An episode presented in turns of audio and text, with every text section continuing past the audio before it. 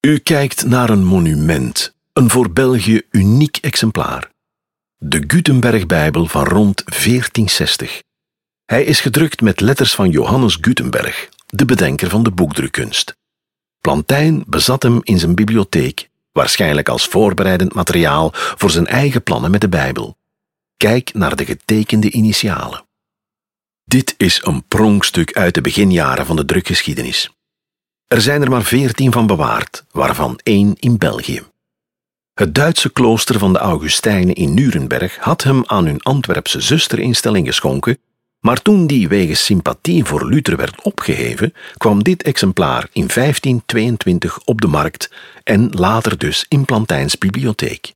Gelukkig voor ons.